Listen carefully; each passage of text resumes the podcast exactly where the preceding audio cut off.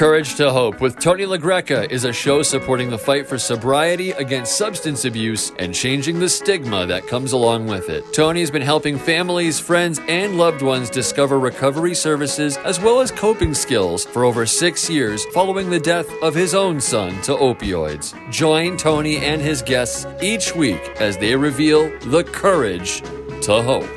Here's your host, Tony LaGreca. Thank you, Ben. This is Tony LaGreca, and this is The Courage to Hope. And tonight's guest is Catherine Cullen. And some of you on the South Shore might know Catherine from being the Reverend at the First Parish Church in Duxbury for the past, how many years, Catherine? 19. 19 years. Well, Yep. that's a, it's a good long stay. I would Wow. say so. Were you, were you the first female Reverend? I was. So the congregation was first gathered in 1632. Uh, we were the first group to have split away from the pilgrims um, at in Plymouth. And we split away not in a, a mean way. The farmers out in Ducks, it was called at the time, uh, were tired of having to schlep all the way back to Plymouth for church every Sunday. Church was mandatory back then. I wish it were. I wish it were now. Yeah. uh, not really, but um, also every Sunday they would have church in the morning for three hours, and then they would have a little lunch, and then they'd have town meeting. So church and state were not separate back then. Church and state were were combined. So the farmers who spread out into Duxborough, which is 12 miles away from Plymouth, they needed to come back to Plymouth every Sunday. And, you know, when we drive from Duxbury to Plymouth now, it takes about, I don't know, eight minutes or something. But they were going by uh, wagon. They would pile all the kids and and their uh, food for lunch in the wagon, and it took them a couple of hours to go down and a couple of hours to go back. So after 12 years, there were probably 35 of them or so out that way. And they petitioned the, then the governor of Massachusetts, Governor Bradford, to make a separate parish. Um, and the word town really wasn't used back then. It was called a parish because, as I say, it was a combination of church and state. So the uh, Governor Bradford allowed that. We are the, you'll see a lot of first parish churches around New England, but we are the first, first parish. And so, uh, of course, they didn't have a woman spiritual leader back then. And I am the first one in the history of the church since 1632. So, It's like uh, almost 400 years. Yeah, right. But I mean, you know, um, women being ordained is a fairly new thing in the Protestant tradition and in other traditions in the Catholic tradition. Women are still not ordained. Women, significant numbers of women being ordained has only been around in the last 30 years or so. Uh, it was a long time before the Episcopal tradition ordained women. Um, Southern Baptist, as we know, they just reiterated the fact that they are not going to affiliate with any church that ordains women. Um, so uh, the Jewish tradition has had female rabbis for about 30 or 40 years. Uh, but it's it's a new thing. So it's not it's not uh, extraordinary that I'm the first woman since 1632. It's really a 20, 20th, late 20th, early 21st century phenomenon to have female clergy as the leader of a religious institution.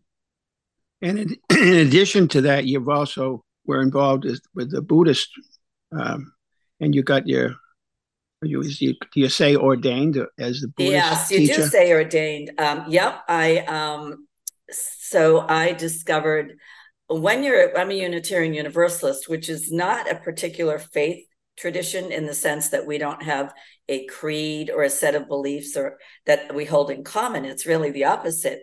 Everybody uh, follows their own spiritual path in our tradition.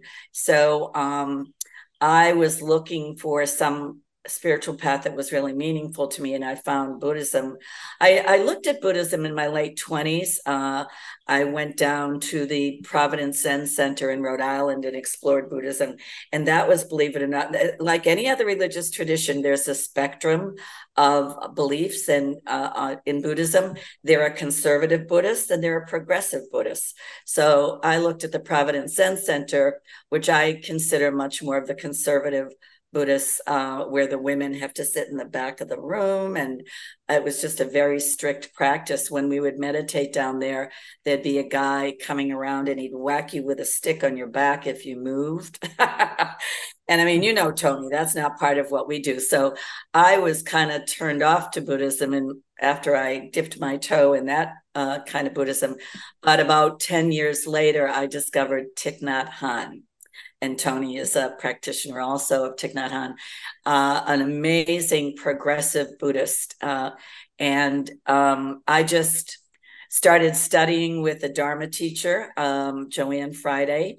And after five years, I got ordained as an order member in, in Thich Nhat Hanh's tradition.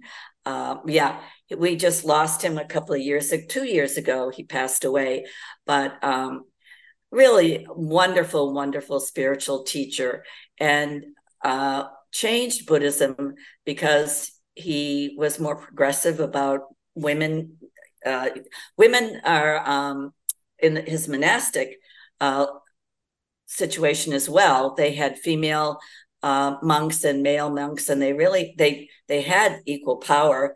And then he had the lay people he ordained, and there were women and men in that.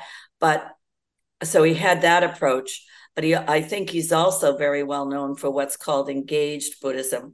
So, and this kind of goes along with what I'm doing now in my life. So, um, if you think about the Buddha, you think about people meditating and sitting, and that's a part of our practice. But the more conservative uh, types of Buddhism believe that you meditate for your own salvation, shall we say, so that you can reach nirvana. And Thich Nhat Hanh believed, I have a beautiful uh, graphic that he did in my house here. It says, Peace in my heart, peace in the world. And Thich Nhat Hanh believed that we, one of the reasons to uh, meditate is to ground ourselves and calm ourselves and become peaceful so that we can go out into the world and do uh, respond to the needs of the world coming from that energy of peace as opposed to energy of fear which we could have in today's environment energy of anger which we could have in today's environment. But when you come at at the world from that energy of peace from in my experience you see very clearly what is needed and how you can help uh, make the world a better place. So i just took to his tradition like you know a duck to water. And um, it just changed my life. I mean, the practice of, of meditation changed my life. I was a trial attorney before I was a minister, about almost 20 years. So I was a super type A. I was one of the first women in Boston who owned a, law, a, trial law firm, and I was in court all the time. And I was a real type A, you know, kind of tightly wound uh, person.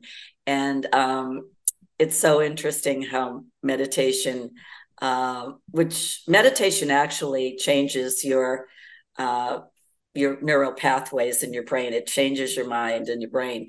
And I am I couldn't probably muster up a, a, big argument today if you if you paid me. That that's not to say I couldn't be an effective lawyer. I would just um, make my argument coming from a different place. So um, yeah, so the Buddhist, I'm a Unitarian Universalist minister with a Buddhist spiritual practice. Okay, so now, um, up to this this year, you've decided to give it all up and move to Florida, as right, um, uh, which is the reason why I have you on. And you're saying you're going to go down to Florida and make good trouble. Uh, uh, exactly. Exactly. Yes. so, what is the? I mean, your family is here. So, what is your motivation to pack up and leave? What is driving you down to Florida? Yeah. So, as I said earlier, I was a trial lawyer in the first part of my professional life. And um, I was all, but I was always very active in community service and very active in politics. So, um, uh, those stirrings ha- um, led me to come to a decision that I've loved parish ministry. I've done it for 19 years and I had I did 2 years at another church before I came to First Parish Duxbury.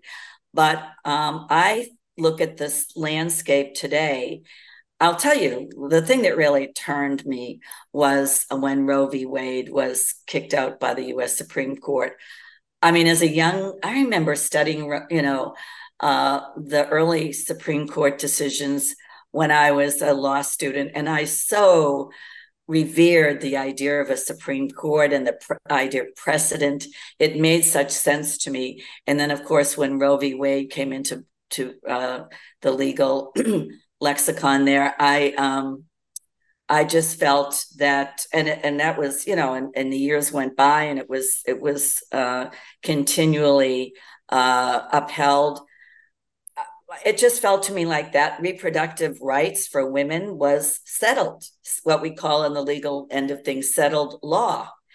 And when the current U.S. Supreme Court could find a way, and I have read the opinions, um, can could find a way to uh, get rid of Roe v. Wade, I was stunned. I mean, when the draft came out, I don't know if you remember the draft of the opinion was leaked, which was kind of extraordinary in and of, of itself. Yes, I do. I refused to believe that that was going to be the final opinion. I said, well, it's leaked.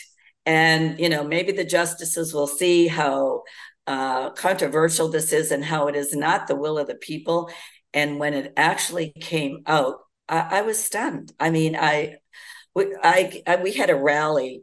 I'm, I'm a big vigil rally person uh, in front of the church. We invited, you know, the public, and it was huge.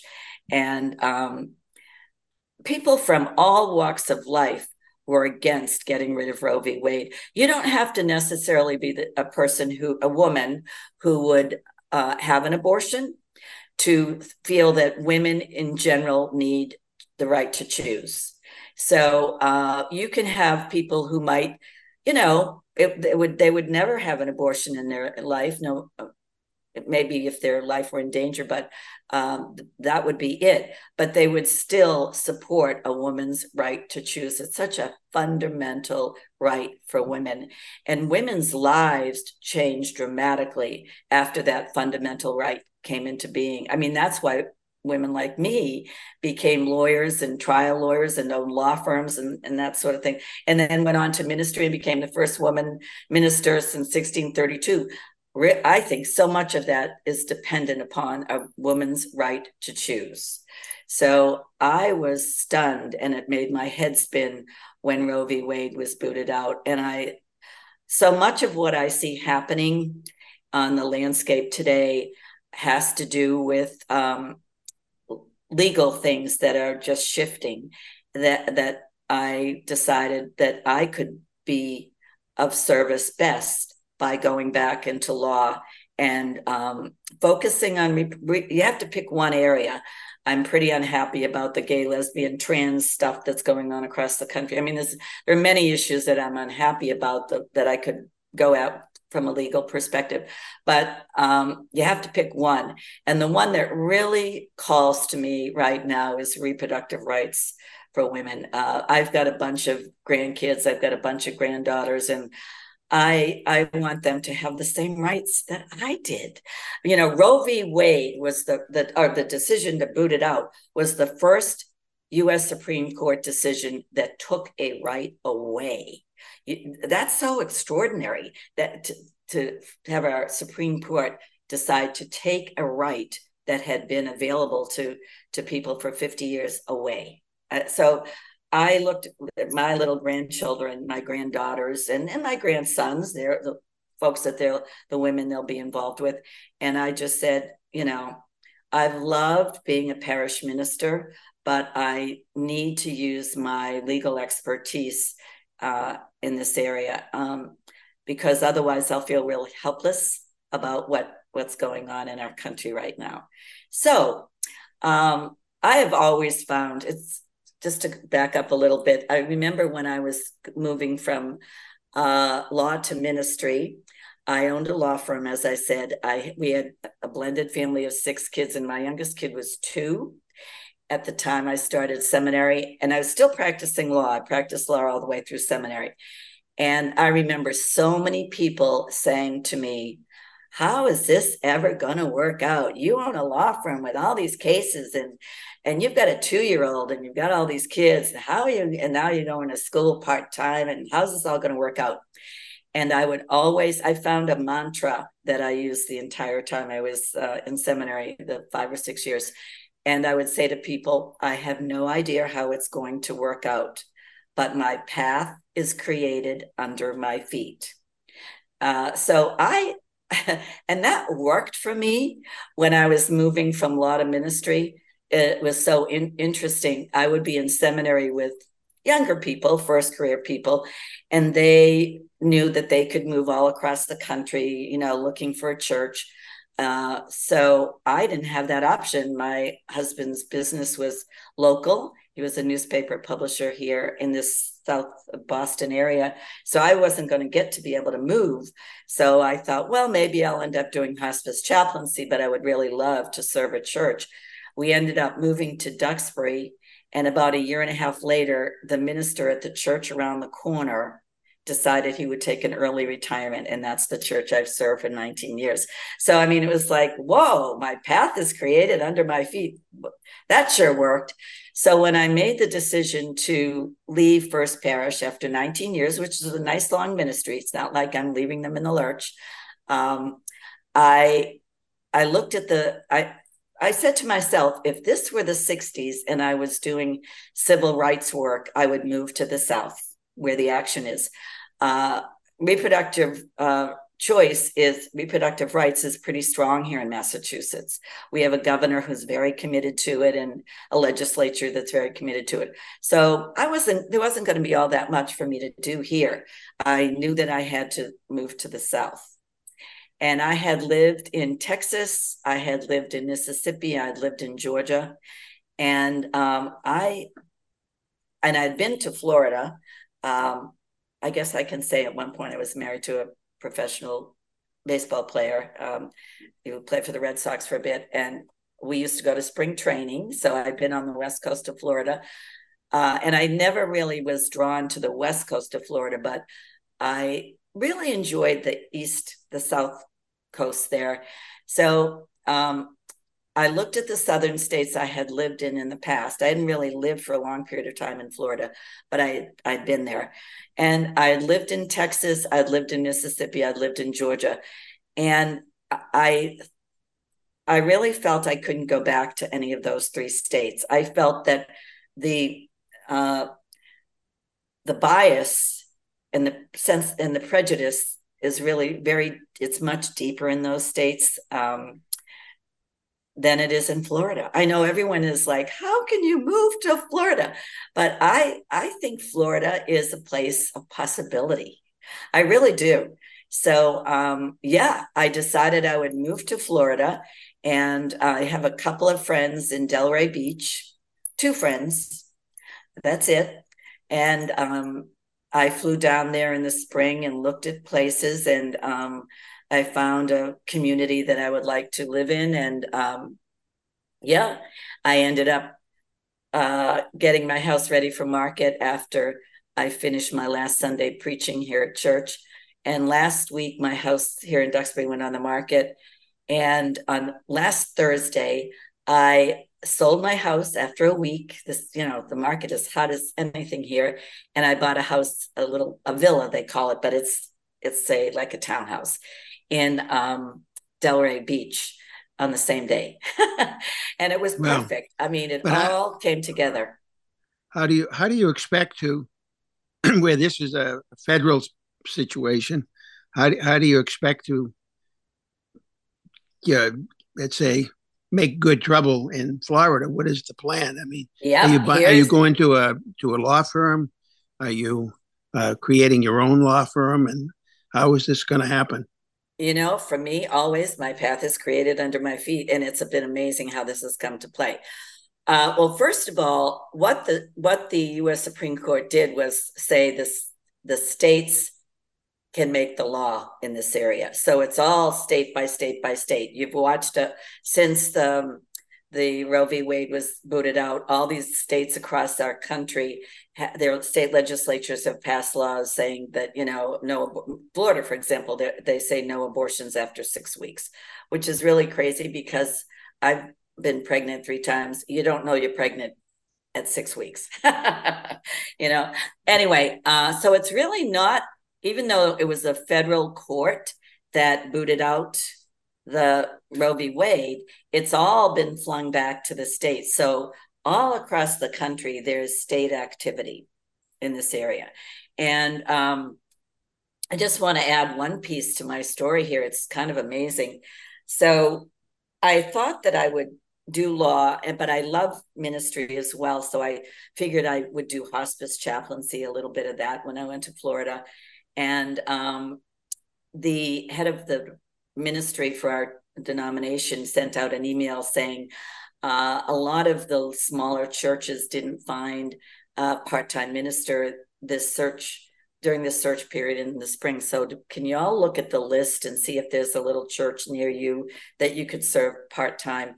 And of course, I'm a softie. I looked at the list and I see the Unitarian Universalist congregation of um, Fort Lauderdale, which is about 30 miles away from Delray Beach. They were looking for a half-time minister.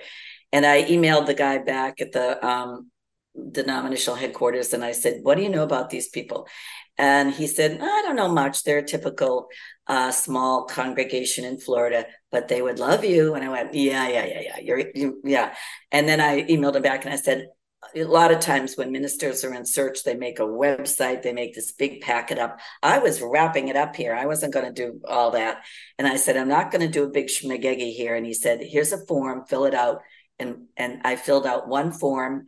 Uh, the Department of Ministry sent it to this little congregation in Fort Lauderdale. We had a meeting over Zoom, and the bottom line is, I'm. They announced Sunday that I am their new minister as of August 1st. So I have a little church there, which has really been great because over the past couple of months, they have plugged me into some really interesting stuff that's going on in Florida. Um, there's a movement afoot to collect the signatures to put uh, on the 2024 ballot in Florida a referendum question to amend the Florida state constitution to uh, protect reproductive rights. Make that right in the state constitution. And that type of amendment is really happening all over the country, state by state. Not every state, but state by state. So there's that. So I'm really I'm involved in that already. And the latest thing I'm moving to get involved with is there's a an attorney uh, group in Florida that is organizing to go out to faith-based communities and talk about why this referendum is so important from the legal perspective. Talk about the, the actual law in Florida now with respect to reproductive rights. So I can do that work as an attorney and a faith based community leader. So it's like perfect. So at least until 2024, that's the work. I'm going to be focusing on the referendum question. Uh, that's the work I'm I'm going to do. Um, and then it i'm sure it'll unfold depending on how things go there but that's that's where i'm focusing. Uh, there's one other thing i'm looking into. There's a um, an argument that's being made here and there across the country. And there's a case in florida that was recently filed where a congregational minister she was a female filed suit in florida saying uh, this new uh, law you have really severely restricting a woman's right to choose affects my religious uh, prohibits me from practicing my religion because in my religion i have the right to reproductive choice you know uh, similarly under roe v. Wade. I mean i think nobody would would expect that reproductive choice would include having an abortion when you're you know late term. That doesn't nobody would would buy that but six weeks is ridiculous so there are lawsuits being filed all across the country not a lot there's some folks in the jewish tradition because the jewish tradition uh, unless it's a real conservative aspect of the jewish tradition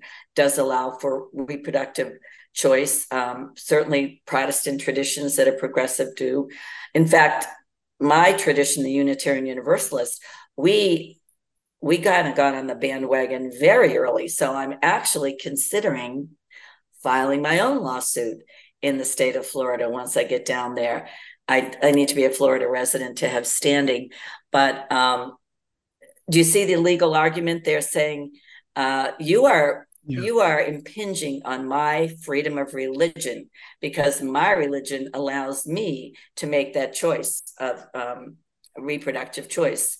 So it's kind of like using the religion argument, which I think the Supreme Court had in mind when they booted out Roe v. Wade. We're turning it on its head, saying, "Oh, what about my religion? My religion allows me to have that choice, and your law now is pro- is preventing me from from doing that." So that's another legal tactic.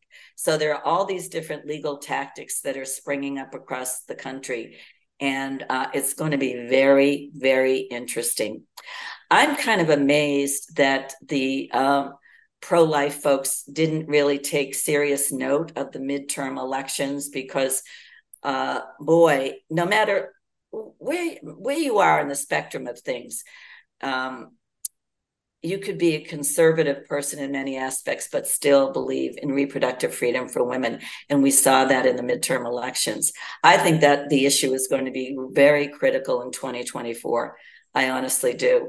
It's, as I say, it is the first time in the history of our country where a right has been rescinded by the US, a right that was uh, supported for almost 50 years. It was like six months shy of 50 years or something, uh, was rescinded by the by the U.S. Supreme Court, and it and it's such an important right for women, um, even if women are not in the marketplace or professional or whatever. They, you know, women have the choice to be mothers, and that's a profession unto itself. But they still, so many women support other women's right to to do what they want in the marketplace, and that has to include reproductive freedom.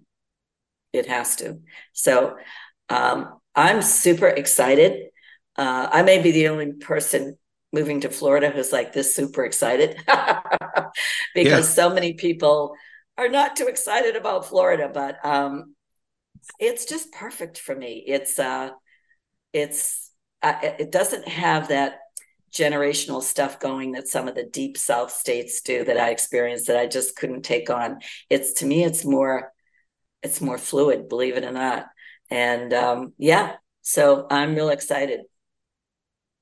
Oh, that's good. Um, I, uh, this station that you know, normally we don't talk politics or anything because I'd like to stay like Switzerland a little bit and be on the neutral side. Yep, yep. And uh, want to make sure that that's clear to our listeners. Um, yep. everybody has a difference of opinion. They and, do. Um, and I, I know you have the 70% majority. Right. Your your opinion. And so that's right. And I'm being a man, I, I personally feel that I have no right whatsoever to tell a woman what she can and cannot do. And yeah. I think that that's that's my position as a courage to hope.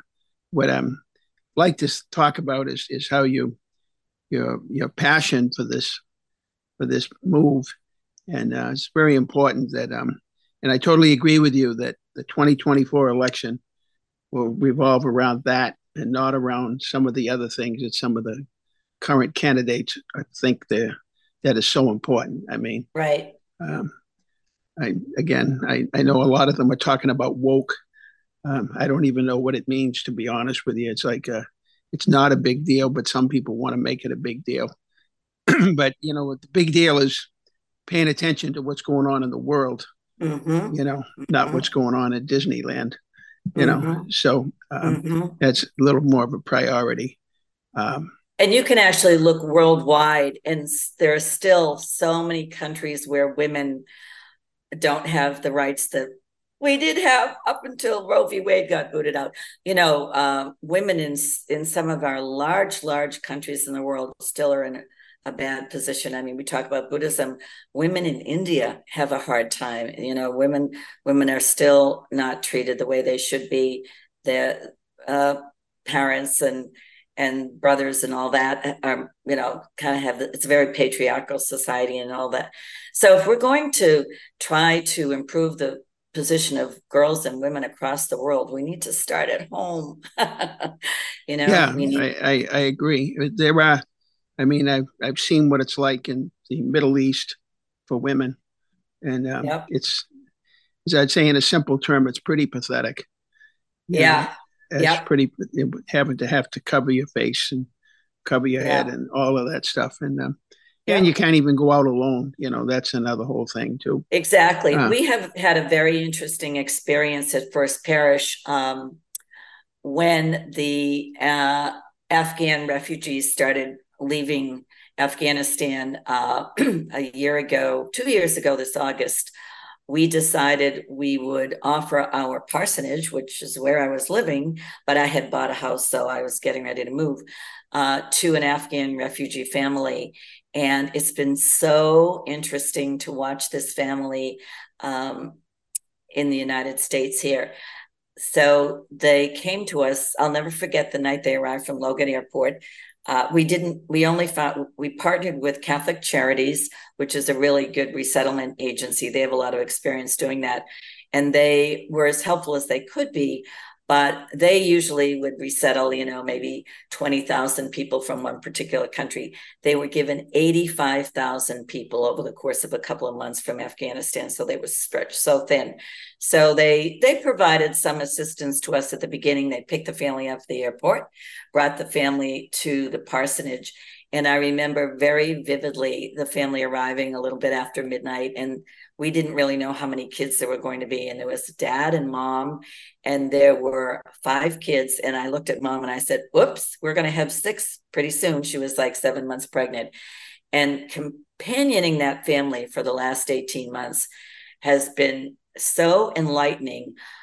I watched that there were two little girls in the family, and um, you know, the public school system here in Duxbury just embraced them. Our superintendent has been so uh, hospitable to the family. The kids have just flourished, and the little girls and the little, you know, they're on the same level as the, as the boys.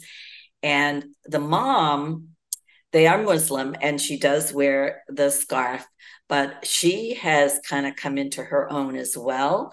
You know, she feels really empowered the mom and dad have been learning English. The kids learn English at school, and their English is fabulous. But I've watched them, and uh, I must say, the dad is kind of an enlightened 21st century guy. He, um, in so, sometimes in a Muslim family, the, the the father can be rather patriarchal, and he's not at all. He really admires everything his wife is doing, and the fact that she speaks English better than him. And he says uh, hopefully they'll get their driver's licenses over this next six months or so. And he always said, she'll do better than me at driving. And he cares with the cares, you know, he'll lift up the kids and play with them. But um, still, um, I had to go down there a couple of days ago because a, a repairman was coming to the house to fix the refrigerator. And in their tradition, an, a woman cannot be in the same room with a man, not her husband, unless her husband is there or another woman. So over the course of the last almost two years, I've been the other woman a load of times oh. when when you know somebody has come to the house that's a male and her husband's not home he's working i need to be the other woman there. So even you know it's interesting as liberated as she is she's from afghanistan and she's probably way more liberated than her her girlfriends back home. They're still you know you're brought up to feel mm, i can't be totally on my own and her daughters are not going to feel that way at all. I watch them they'll they'll they'll be fine so that's what we want to move towards in our country and our world is liberation freedom for everybody including women so yeah Yeah, the American way, I guess you're, what you're saying. The American. Well, it we, used to be the American we, way. Women like, like to, you know, we're we're getting doing a little backsliding here, and that's why reproductive freedom is so important. I mean, you you know, included in reproductive freedom is abortion and contraception. Uh, can you imagine how women's lives would change significantly if there were no contraception? You know, uh, I can't. I can't imagine. My mother, I have. We have a blended family of six, but that's you know, I was divorced. My husband was divorced. We brought kids to the table. My mother had six kids. Her mother was one of fourteen kids. So without a little, without contraception, women, you know, they have a difficult time being in the marketplace because they tend to have a lot of kids. And um, I, I can't imagine if we go back to that, that'll significantly change uh, women's lives. I mean, in our own family, we have three boys and three girls. Uh, one daughter is a, doc- a physician, another daughter is a computer engineer, another daughter is an educator you know their lives would be significantly different if they didn't have the ability to kind of manage how many children they had. So i you know that's why i'm that's why i'm doing this uh, good trouble work. Well and you you know and you're not starting at a young age doing this. I mean anybody can figure out if you have i'm 52 yeah. over and over again. yeah, just sticking sticking to that, you know. yeah, but you know what? I um work, you know this. I work like you. I work out like a hound. I watch my food. I don't drink, I don't smoke. And that's so I can, you know, while I'm on this earth, I can I can really contribute from until the moment of my last breath, God willing. So um yeah, I'm I'm good to go. I am good to go. How many days a week do you do Pilates? Um, I used to do it five. That my Pilates teacher just retired, so I just did it this morning. Now I do it two or three, but I actually own Pilates equipment, so I can do it at home as well. So, um, and I did some weight training for a couple of years. My weight trainer actually moved too, but I, am just a workout fiend, and I think that um, and I watch what I eat and I don't I don't drink alcohol any longer. I I used to love a glass of wine, but um it just doesn't make me feel great any longer. So I um there are lots of interesting alcohol, non-alcohol uh beverages out there now that have um herbs and that sort of thing and I'm I'm leading that way.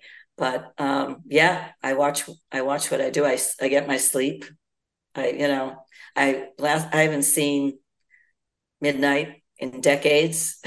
so yeah, well. you know, but that's how I can do what I do. I'm like, you know, uh, yeah. Yeah, you have lots of energy. I saw midnight last night, so I know you did.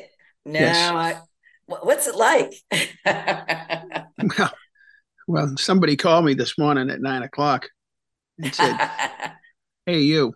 So anyway well um, i'll tell you i don't see midnight but i see 4.30 most every morning. I mean uh, you know so, so.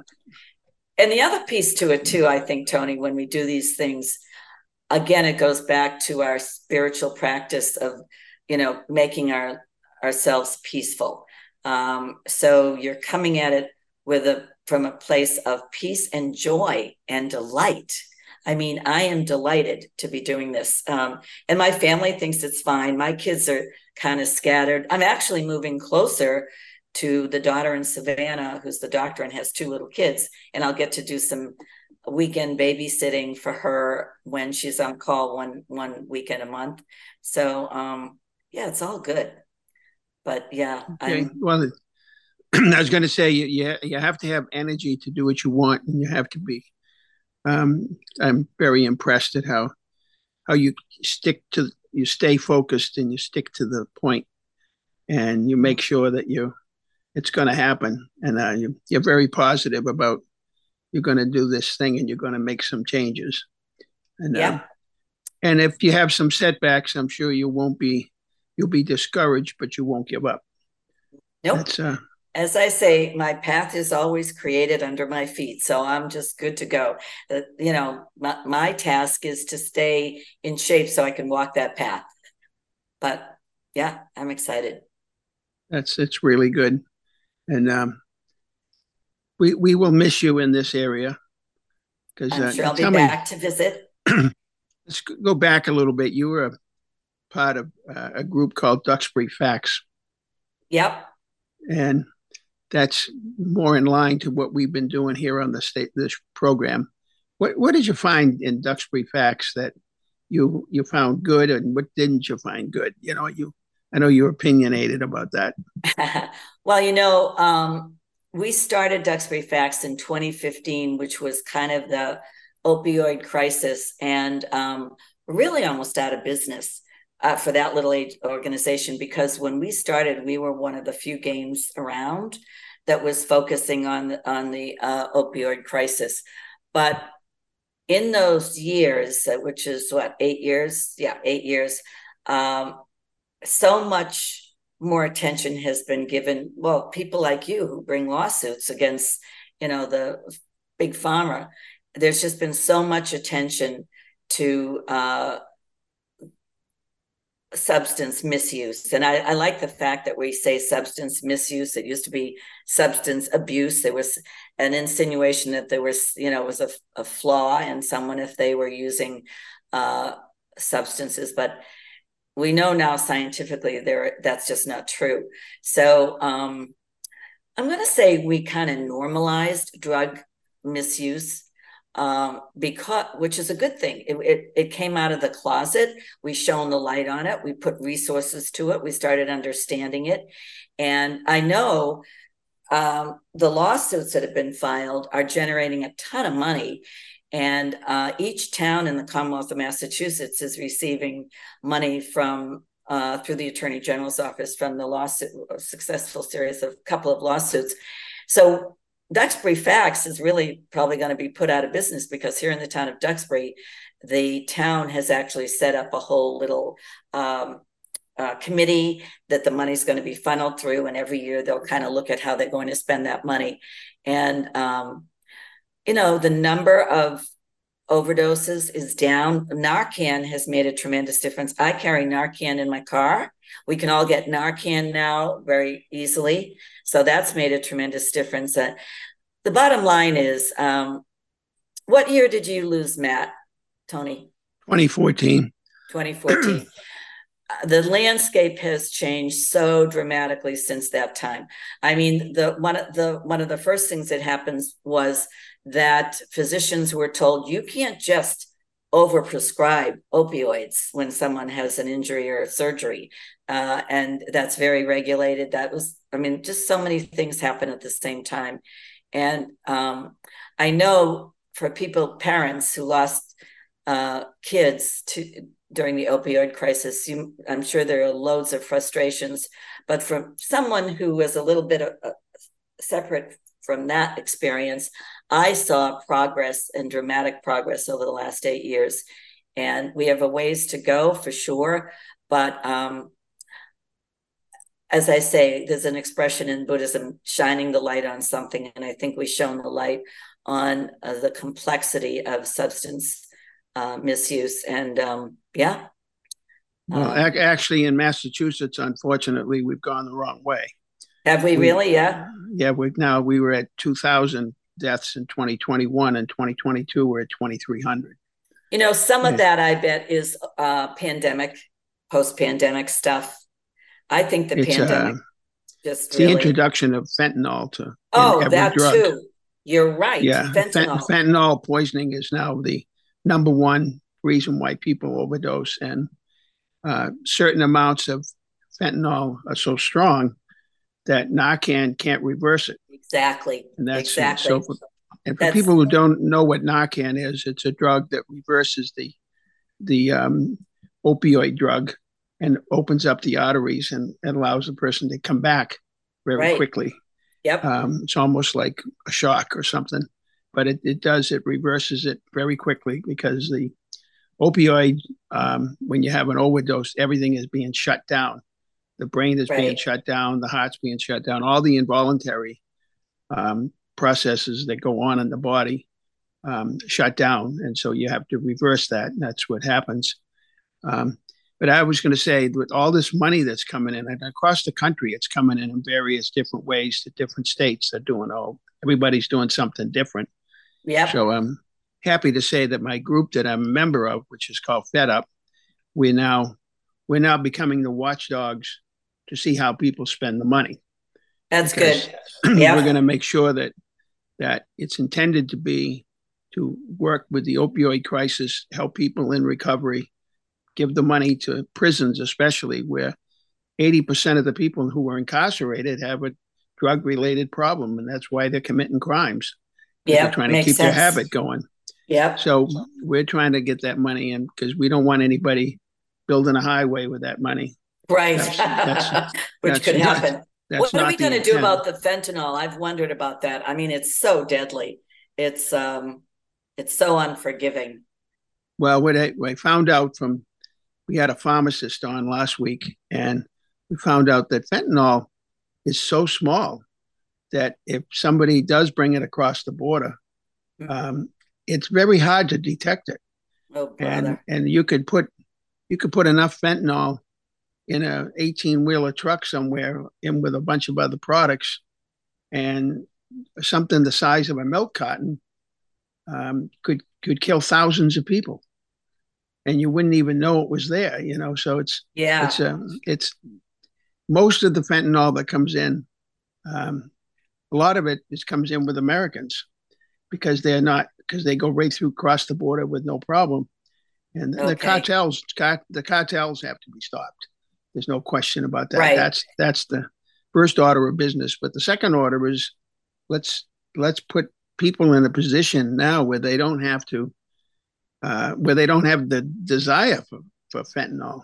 right. That's that's, the biggest too. thing. Let's if, if they didn't have any customers, they wouldn't bring any product over. You know, Right. So that's that's number two. You got to get that resolved. You got to figure out. So they they do have a thing called MAT, which is the which is a law that's been signed in. It's called it's medical assisted treatment, and the medical assisted treatment now allows doctors can get re- registered. So they can, used to be if they would get Suboxone or bupropion, they could only have two patients. That's all they were allowed. Now Wow. it's endless. Now it's endless. They could take care of 30, 40 people at, at, a, at a time.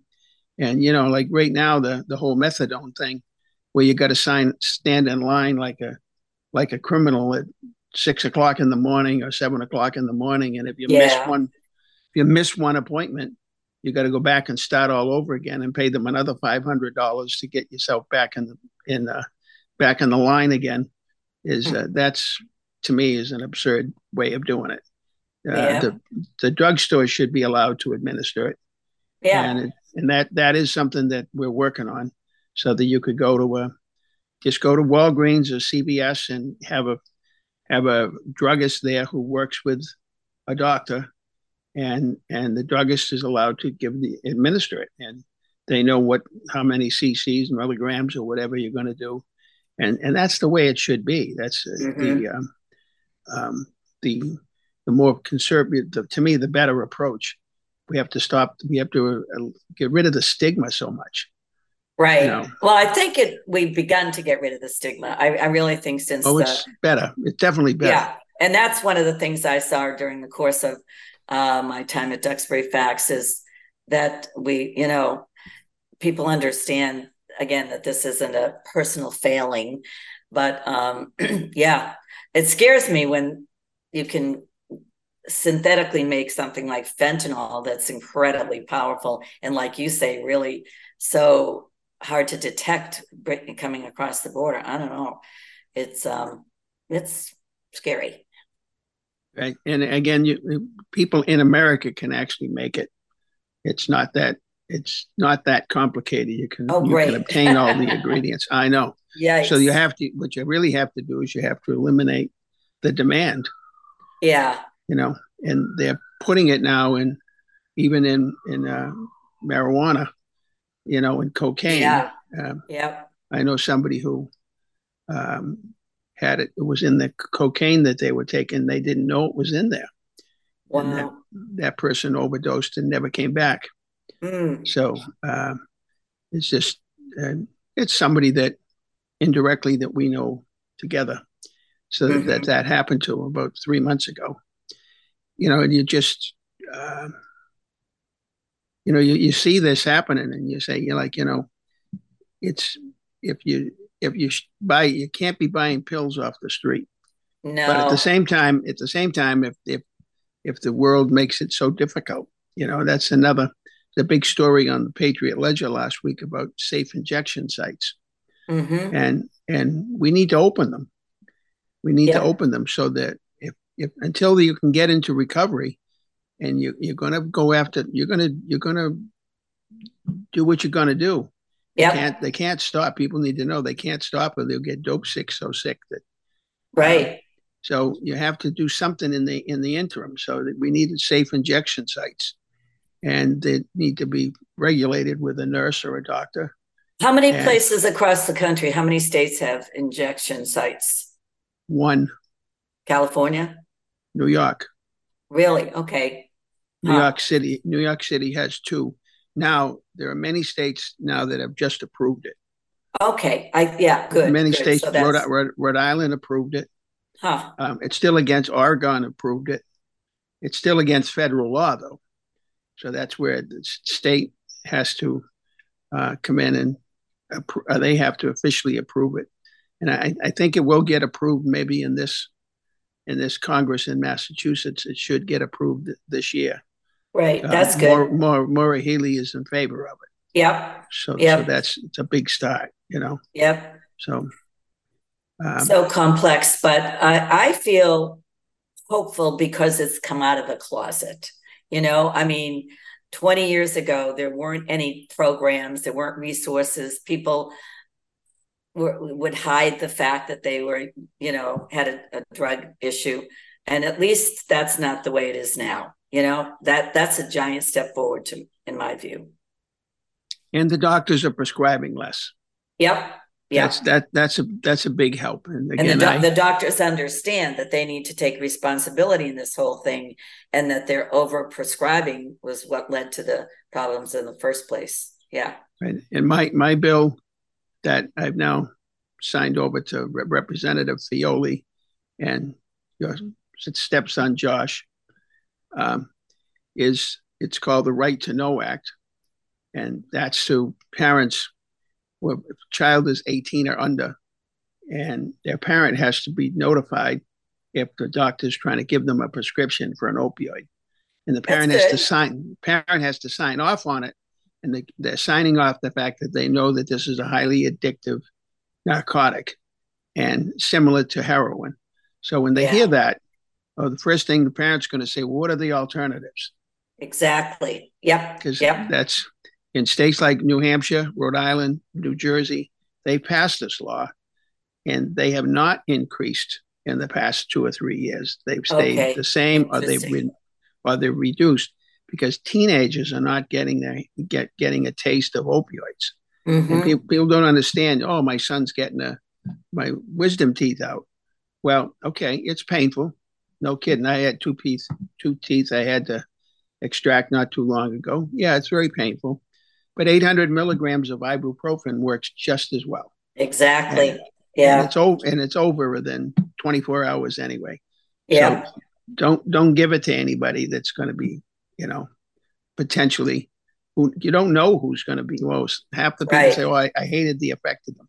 Well, the other half might say, "Wow, this is pretty great. I, Yeah, exactly. I, I could use some more of this." You know, I've been I've been depressed, and this is lifting me up. You know, yep. so So is that uh it's a law that's already wending its way through the state house? it is. It is. Okay. We we made it out of committee last time, last Mhm. session, but they never voted on it. Maybe So next my- year. Yep. Well, my organization now is we've hired, we've actually hired a lobbyist, and Mhm. we're going to the committee members, and we're going to sit and meet them all directly so they get a better understanding of it. Yep. Yep. So that that's our that's our goal for this year. That's great. So I notice we're just about out of time, and I really wish you well going to Florida. Thank you. And if you're ever in Delray, come by and say hello. I might, I never know. I'd be. I know with you, you never know. You're all you're all over the place. I used to be. I'm not quite so much anymore, but I yeah. I used to be, but I'd be down there for baseball sometime. So, and I, I understand you're keeping the same phone number. I am. now we Right. won't be giving out my phone number right now Tony. No, I'm only kidding. no, I know. We're not going to do that. So we wish you a happy and safe move and good luck. Thank you. ma- Thank making, you. Um, making good trouble. Good. And, uh, Good. okay.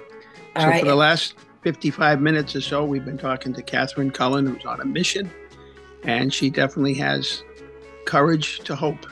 And that's why we named the show Courage to Hope. And this is Tony LaGreca. We want to thank you for your time and everybody that's listening. Till next time.